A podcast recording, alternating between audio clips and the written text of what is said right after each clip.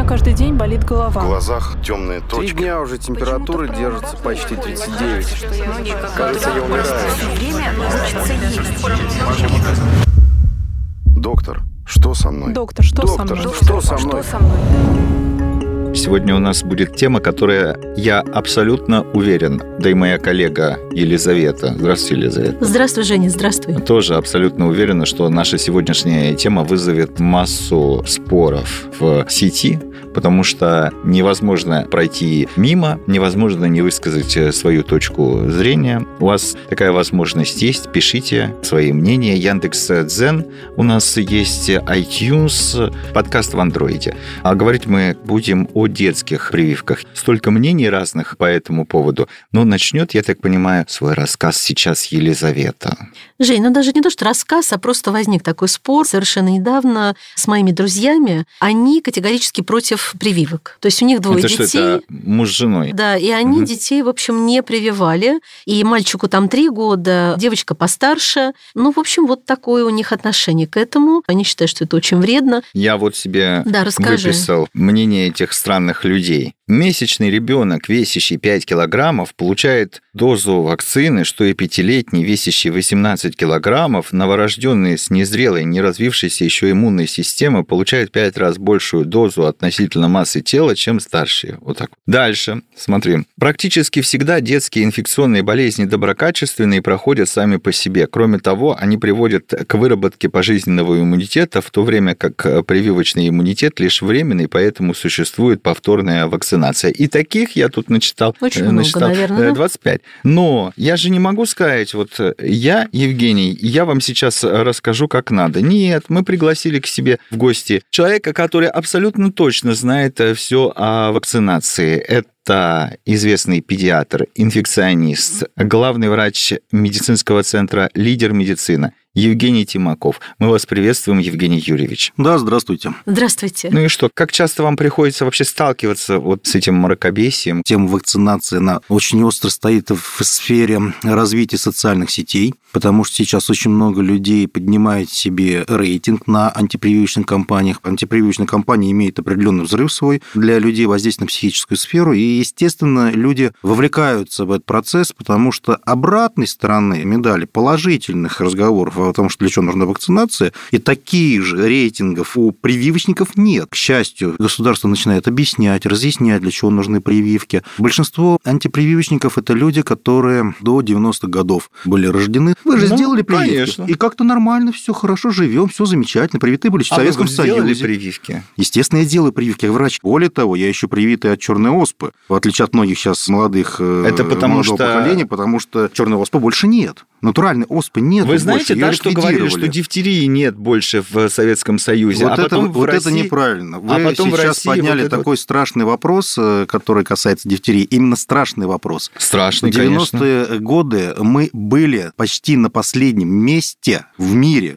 по заболеваемости от контролируемой инфекции. Вот из развала Советского Союза, когда закончилась вакцинация и профилактика на заводах, когда перестали следить за этим процессом, рост заболеваемости среди взрослых, за детьми педиатры следили в поликлинике, делали им прививки, а взрослые перестали делать раз в 10 лет дифтерию. И сейчас, могу вас уверить, большинство и не знает, что нужно раз в Нет, 10 я лет не делать знала. прививку дифтерии не столбняка. знала. Вспышка заболеваемости дифтерии – это был позорище. То есть от контролируемой инфекции была вспышка заболеваемости.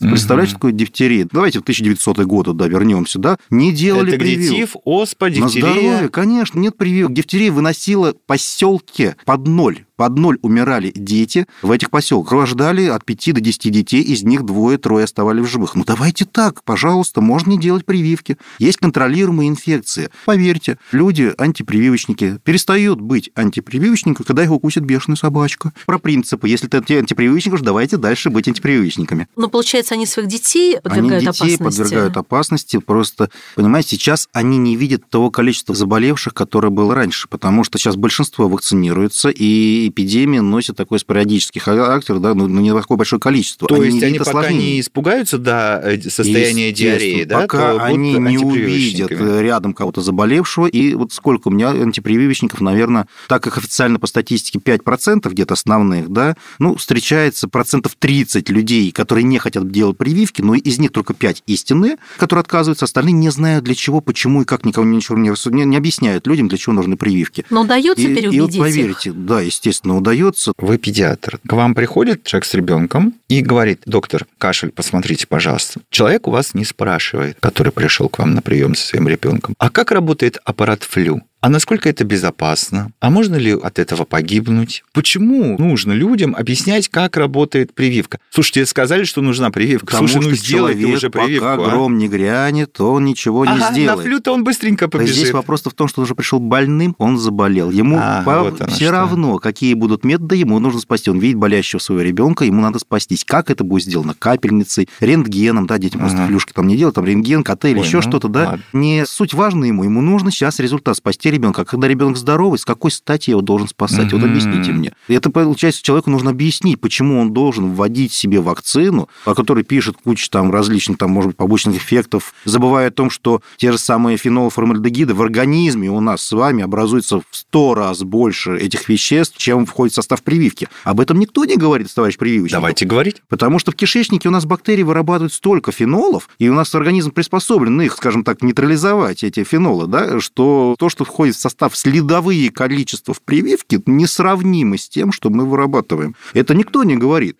Все говорят то, что вот соль ртути входит в прививку. Да-да-да, этого А ведь боятся, никто да. же не пишет, что там входит этилртуть, которая разрушается в организме самостоятельно, а едим мы свою морскую рыбу, с которой метилртуть, Да. В тунце, которой да, в разы много, да. повышено количество той же самой, как мы любим тунца, а тунец это яд люблю тунца. Чистый вот, яд. Женя, и там этом. метилртуть, который откладывается у нас в органах, вызывает Хорошо, что он побочные дорогой, эффекты. там сильно Вот- ты не вот пожрешь. почему про это они не пишут, а пишут вот эти вот слова э, высокопарные? Это соль ртути. У нас есть натрий, щелочноземельный металл, очень серьезный металл, который, если мы съедим, и мало не покажется, да? Но мы же Мгм. соль едим каждый день, натрий хлор. Почему соль натрия нормально, а соль ртути вдруг становится плохой? В общем, здесь, понимаете, очень много нюансов. И... Передергивают. Естественно, передергивается информация, передергивается информация из научных работ, выцепляются ссылки определенные. Причем научные работы, которые были старые, 70-х, 80-х годов, оттуда берутся данные о мутациях и так далее. Причем первоисточник не показывает, откуда взята работа, не показывает, что эта работа была опровержена, к примеру, не показывает, что там неправильно было исследование подобрано, а хорошая работа все прячут. Это неинтересно, это невыгодно. А Вот давайте это- про хорошие работы тогда уж и спросим у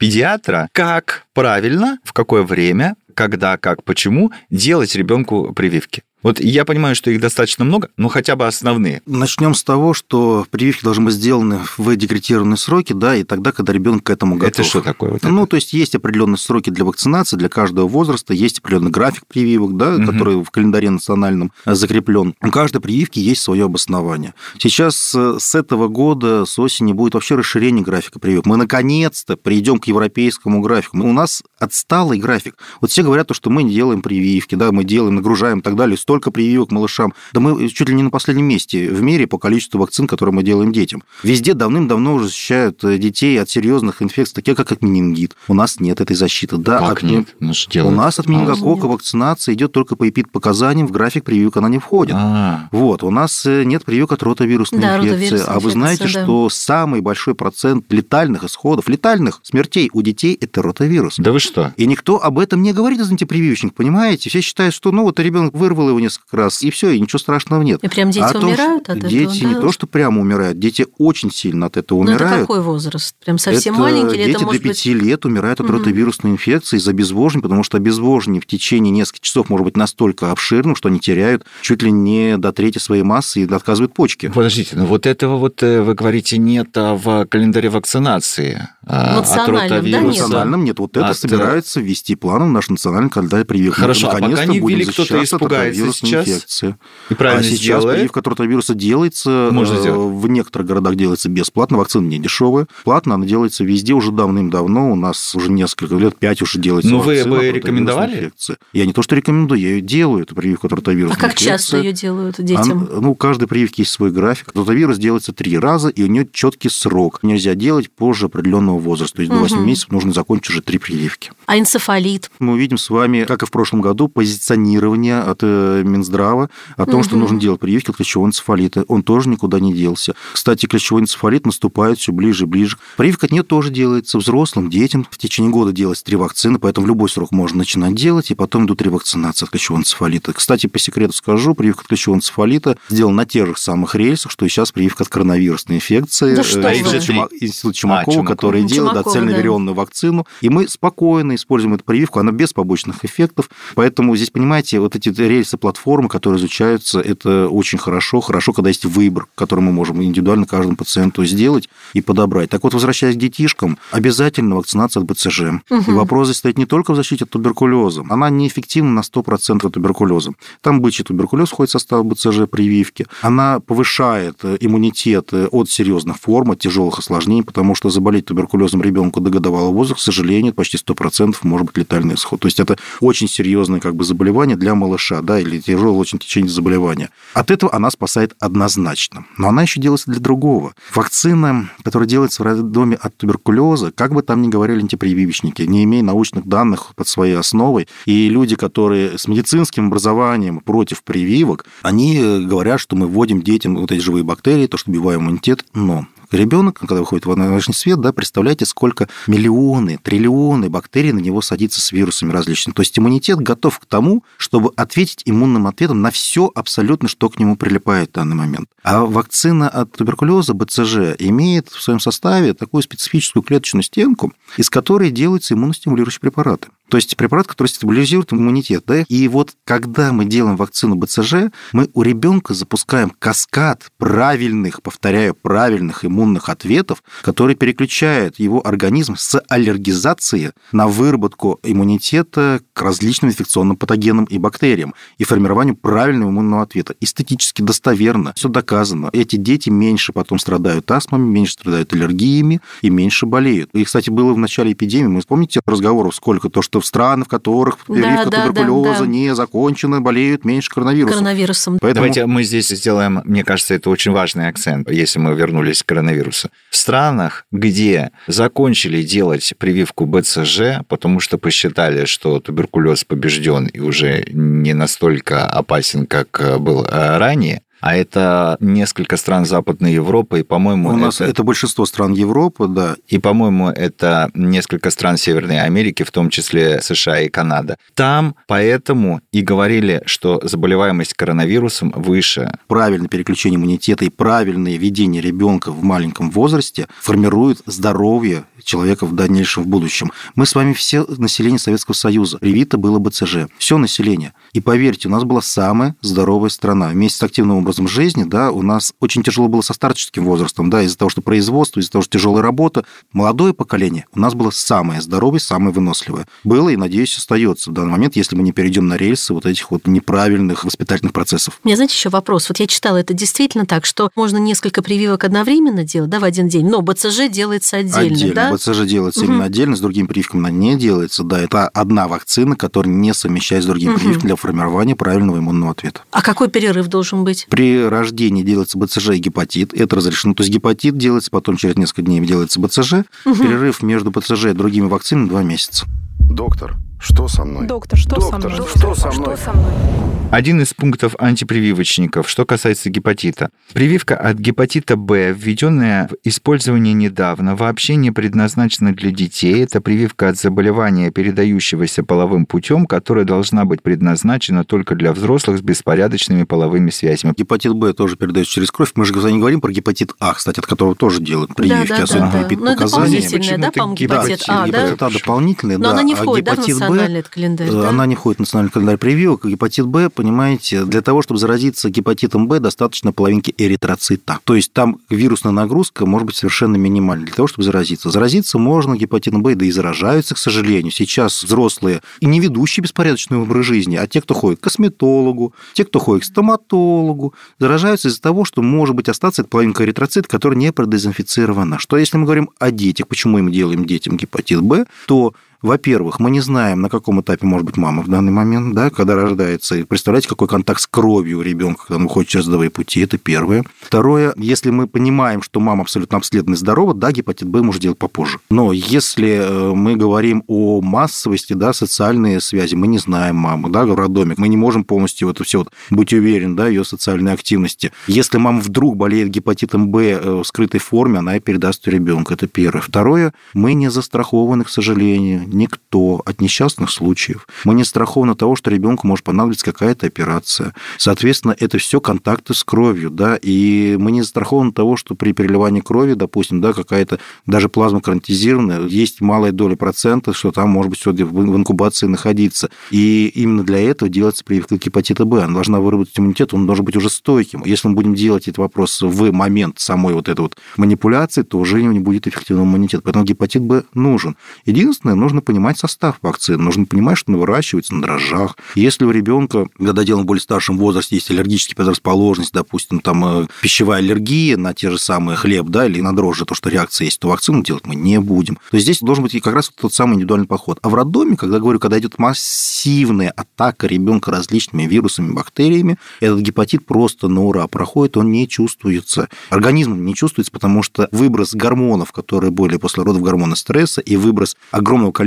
иммунных факторов в этом возрасте, до 5 дней у детей специфический иммунитет. Через 5 дней он уже меняется. Через 5 дней там резко идет перестройка иммунитета. И вакцина, на нее вырабатывается иммунитет как на все, что приходит к ребенку. Поэтому она здесь безопасна и безвредна. А объясните, пожалуйста, еще вот эту историю. Говорят, что если у матери иммунитет, то она его обязательно передаст ребенку. Это правда, да? То есть, ну, да, действительно. Когда... Да. Ребенку мама передает свой иммунитет к чему, и она его имеет. Если мама болела ветряной оспой, то она передает иммунитет ребенка от ветряной оспы. Сначала она передает трансплацентарный, то есть вертикальный путь угу. передачи так называемого иммунитета. Иммуноглобулин G передается, плюс неспецифические факторы защиты, природные как бы факторы защиты, они генетически обусловлены. То есть если иммунитет хороший у родителей, то ребенка тоже не специфический иммунитет будет хорошим. И вот дети, рожденные от мам, которые болели ветряной оспой, до года ветряной оспой не заболевают. А, до года. Я только хотел а спросить, дальше... зачем же делают прививку? Вот, ага. а дальше, до полугода вообще здоровый малыш если дома инфекция, допустим, контакт с инфекцией, ну, возьмем банальный случай да. острой респираторной вирусной инфекции, которые вызывают кучу различных вирусов, да, mm-hmm. ну, вот возьмем обычную РВИ, да, то же самое риновирус, бог с ним.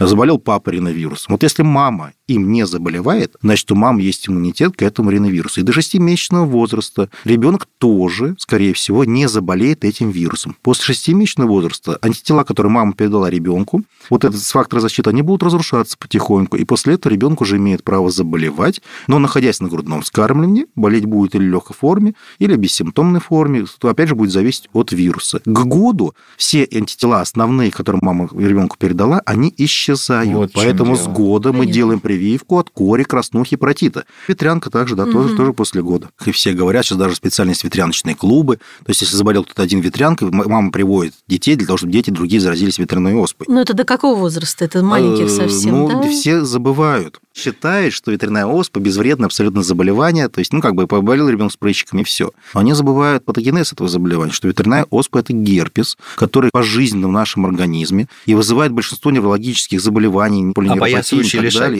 Опоясывающий лишает mm-hmm. уже, да, его реактивация этого герпеса. И считает, что вот пойдем заболеем, прыщики будут, и все. А то, что эти прыщики на всю жизнь остаются на лице, глубокие оставляют дефект у девочек, никто не помнит. Вызывает энцефалиты серьезнейшие, влияет на сердце, бывает, формирует Подожди, по пороке. Это только когда переболел, и потом еще в течение всей жизни боятся, что у тебя нет, там энцефалит нет, будет? Это, это, это во время болезни, это а, сама болезнь болезни. вызывает. Просто этот процент маленький. Видим соседей, которые перебывают легко. И мы считаем, что мы также легко переболеем. Да-да-да. А мы, врачи, видим больницы, куда стекается вот этот самый процент с тяжелыми формами. И учитывая того, что есть вакцины все-таки от ветряной оспы, до двухлетнего возраста ребенок в принципе защищен мамиными антителами, если болел, после двухлетнего возраста желательно делать прививку. Это до какого возраста лучше? То есть а после это двух и взрослым до... Взрослым вообще обязательно. Взрослый переболевает ветряной оспой, там уже как раз наоборот Но это если не болел, да, если, если не болел, да. Доктор, что со мной? Доктор, что Доктор, со мной? Что, что со мной? Что со мной? Я все пытаюсь разобраться, да, почему вот против прививок. Может быть, они боятся анафилактического вот этого шока, вот этой Абсолютно патологической правильно боятся, реакции? но боятся в основном не Но это анафилактического. часто. Понимаете, анафилактический шок – это крайне редкое явление, и люди боятся не анафилактического шока. Если бы люди боялись, то зачем они дают детям чипсы и булочку с корицей, в которой куча химикатов и так далее, ребенка сходит кожа просто с пузырями, да, то есть здесь реакции Это как очень много. аллергическая реакция, Это, да? да, Ага. анафилактический шок – это аллергическая реакция. Да, здесь вводятся микродозы определенные. Понимаете, вакцина, когда делается, ее нужно очистить. Для того, чтобы очистить, часто используются антибиотики. Поэтому иногда бывает, допустим, корь красных паротит, остатки аминогликозидов те же самые, да, там следовые количества могут быть. Остатки куриных яиц могут, ну, не яйца, а белка куриного, да, единичные какие-то вот эти могут быть Мгм. кусочки. Если у ребенка выражена реакция на куриные яйца, да, то вакцина ему делается под пристальным наблюдением на фоне прикрытия противоаллергенными препаратами. Но, повторяю, современные вакцины, они не формируют вот этих вот э, всех явлений, как это было раньше. Вакцины все больше и больше очищаются, все больше и Мгм. больше идут работ по модернизации э, вакцин, по их степени очистки. А что надо делать? Сдавать какие-то анализы до вакцины? Что вообще? Вот как готовиться Э, По к этому? законодательству анализы перед прививками не обязательны, но там написан такой пункт. По показаниям человек имеет право, во-первых, имеет право отказаться от прививок, да, во-вторых, имеет право прививку сделать в любом месте, закон 157 вакцинация. Плюс там есть такой пункт, что перед прививкой при необходимости он имеет право пройти бесплатное обследование. Ну, это лучше сделать, ну, если Это как не то, что подходить. лучше сделать. Я настоятельно рекомендую обследовать, во первую очередь, детей однозначно. Если взрослый Мгм. может свою ситуацию Детей для какого здоровья, возраста? В любом возрасте надо смотреться, особенно если до этого родители не- там, пропустили диспансеризацию или не сдавали, к примеру, анализы. Я к чему это говорю? Если ребенок, который родился в роддоме, на прививку отвечает э, спокойно, без всяких реакций, и у него уже готовый иммунитет мамы и гормональный всплеск идет, да, и при нормальной массе, при нормально протекающих родах и нормальных анализах ему в роддоме делают прививку, то потом в дальнейшем надо смотреть, как этот иммунитет стабилизируется и как ребенок его держит. И перед вакцинацией я настоятельно прошу сдавать общий анализ крови и мочи. За год у меня 3-4 пациента проходят, э, к примеру, с бессимптомным течением воспаления почек, пилонефритом. То есть жалоб никаких нет, температуры нет. Единственное, что беспокоит малыша, это капризы, ну, колики, расстройство стула. И пилонефрит протекает только с болями в животе, с беспокойством. Сдаем анализ мочи, а там зашкаливает. Делаем УЗИ, там воспалительный процесс бестемпературный. Как раз та ошибка, Ага. из-за которой могут быть осложнения на прививку. Получается, мы на острый процесс делаем еще прививку, Мгм. понимаете? Мгм. И вот после этого как раз, к сожалению, и возникают те самые осложнения, которые любят антипрививочники муссировать потом. В общий анализ крови смотрим. Снижение гемоглобина, значит, не хватает иммунитета, не хватает железа в организме, соответственно, не отреагирует нормальным иммунитетом на прививку, а еще хуже, э, это может быть реакция на прививку. В крови снижены нейтрофилы, дворники организма, они чистят организм всякой гадости. А если они снижены, мы сделали прививку, с гадостью своей не может справиться, еще прививку сверху, да, то есть получается это относительно Двойное противопоказание, да, да, да. относительное, временное или на фоне поддерживающей терапии делается. Делаем УЗИ тех же самых почек, к примеру, да, сделали, посмотрели, а вдруг расширение лоханки, вдруг тот самый скрытый процесс там есть. А УЗИ головки, а вдруг жидкость, тогда мы делаем не полноценноклеточную вакцину, а ослабленную вакцину, или делаем ее на фоне терапии, которая снимает количество жидкости в головке. Поэтому я за то, чтобы перед прививкой ребенок был обследован. То есть это УЗИ головы и почек, это обязательно. И общий анализ крови и мочи тоже хотя бы должен быть сдан. Э, Ни в коем случае нельзя делать прививки, если дома контакт с инфекцией. Как часто вас спрашивали, болеет ли кто-то дома. Смотрят на здоровье ребенка. Ребенок находится в контакте. В инкубационном периоде мы в эту инкубацию делаем ему прививку, и он, получается, через 5-7 дней начинает болеть истинной инфекцией, да, а в это время у него на прививку еще и работает иммунитет. Иммунитет разделяется на несколько частей и полноценно не работает ни туда, ни сюда. То есть сбор анамнеза от отсутствия контакта с инфекцией – это обязательный как бы, показатель того, что э, прививка проведена была правильно и грамотно. Расскажите мне о спорной, э, на э, взгляд очень многих, прививке ВПЧ. Прививка спорная, да, была. Было очень много дискуссий по поводу того, что прививка от вируса папиллома человека может вызывать бесплодие в дальнейшем. Это все фейковые новости были вбросы, да, ни на что она, к счастью, не влияет. Профилактику действительно рака шейки матки, в том числе и, кстати, для мальчиков эта вакцина по-хорошему должна быть показана, она делает очень большое, да, то есть вакцина статистически переносится хорошо и очень хорошо работает и делает большую профилактику в дальнейшем качественной, хорошей жизни. Наоборот, мамочки э, будущие становятся, скажем так, более фертильные после антипрививки, поэтому я вакцинацию возобновил и рекомендую ее, и, скорее всего, тоже будет введена в график национальной прививки, и это будет правильно. Евгений Юрьевич, у вас есть возможность сейчас э, взять и сказать антипрививочникам то, что вы бы хотели до них э, донести. Даже не антипрививочникам, знаете, а людям, которые, да, вот находятся вот в этой «я не знаю, как мне правильно поступить».